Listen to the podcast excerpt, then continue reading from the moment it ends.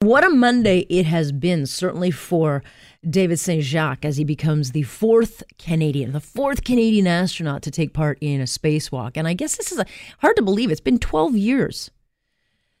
This is uh, taken for a spacewalk, and he was um, out there to update the space station's wireless communication system, which would give Canada's space arm uh, an alternative power source. So David uh, St. Jacques and another female astronaut were there for seven hours making all sorts of upgrades all around the space station. So it was a busy mission. I would think it'd be quite dangerous, but if you're obsessed with space travel, you know, a mission, um, you know, this mission I think a lot of people see as one step closer to us kind of making our own footprint in space. One guy who would love to be part of that is Zach Trolley. He's a engineering futurist, space explorer enthusiast, as well as expert. Hello there. How's it going? Well, the, the claim to fame that we know you from is because you were a finalist in the one way trip to Mars. So that, I mean, that tells you just how, how much of a, a space lover you are. But today, what was it like for you watching the mission? Um, I was unable to watch it um, in real time. I had to head off to work, but I was uh, checking Twitter in between meetings, um, and it was just it, it, was fantastic to see the that the maple leaf um, on his shoulder and that work being done. Um, all too often, you know, the stars and stripes overshadow what Canada does in space, but uh, it was great to see um, Canada's presence uh, loud and proud out there. So for us, for for the normal folk who don't really understand this, you know, it, it kind of is just people out in space doing their thing. But what is what is the significance of this particular walk?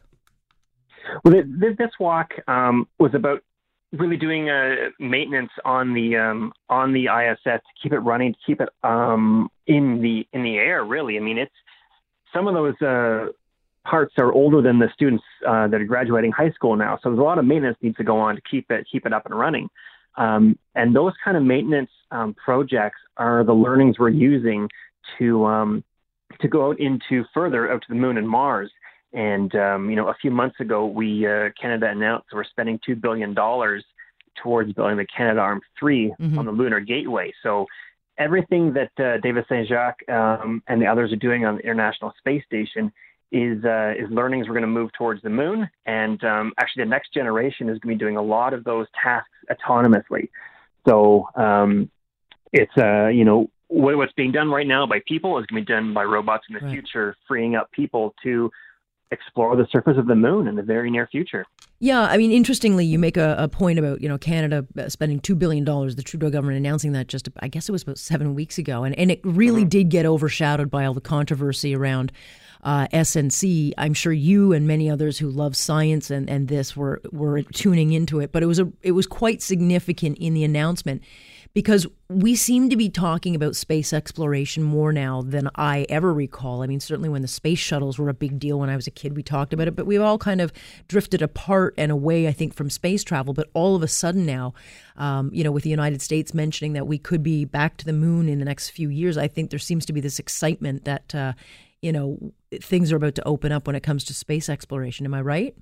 Absolutely. Um, you know, a few months ago, uh, SpaceX sent its own crew um, capsule to the International Space Station. So um, by this year, you might see private companies sending astronauts, no longer um, relying on, on Russia for that. So, I mean, then anybody can start buying tickets. You're going to see private space stations opening up. So, you know, the activities that um, they're doing on the space station you're going to have private citizens, um, you know, be able to do those same kind of things. So everything's going to blow wide, wide open. Um, just uh, in a couple of weeks, actually, um, the first private mission is going to be landing on the moon. It's a, it's a mission from Israel. Mm-hmm. Um, and that opens up private companies to be landing on the moon. I mean, things are changing extremely rapidly.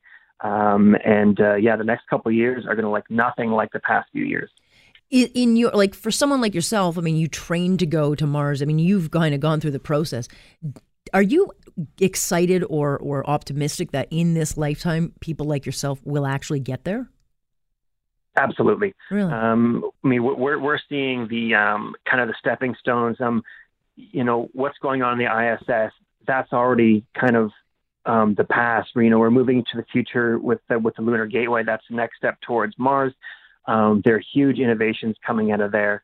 Um, you know, a, a, few weeks ago, there was that controversy with um, they're going to have the all-female spacewalk, mm-hmm.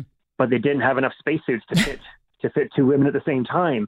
Um, you know, there's all kinds of these like strange legacy um, issues that that are showing up. They're going to be solving.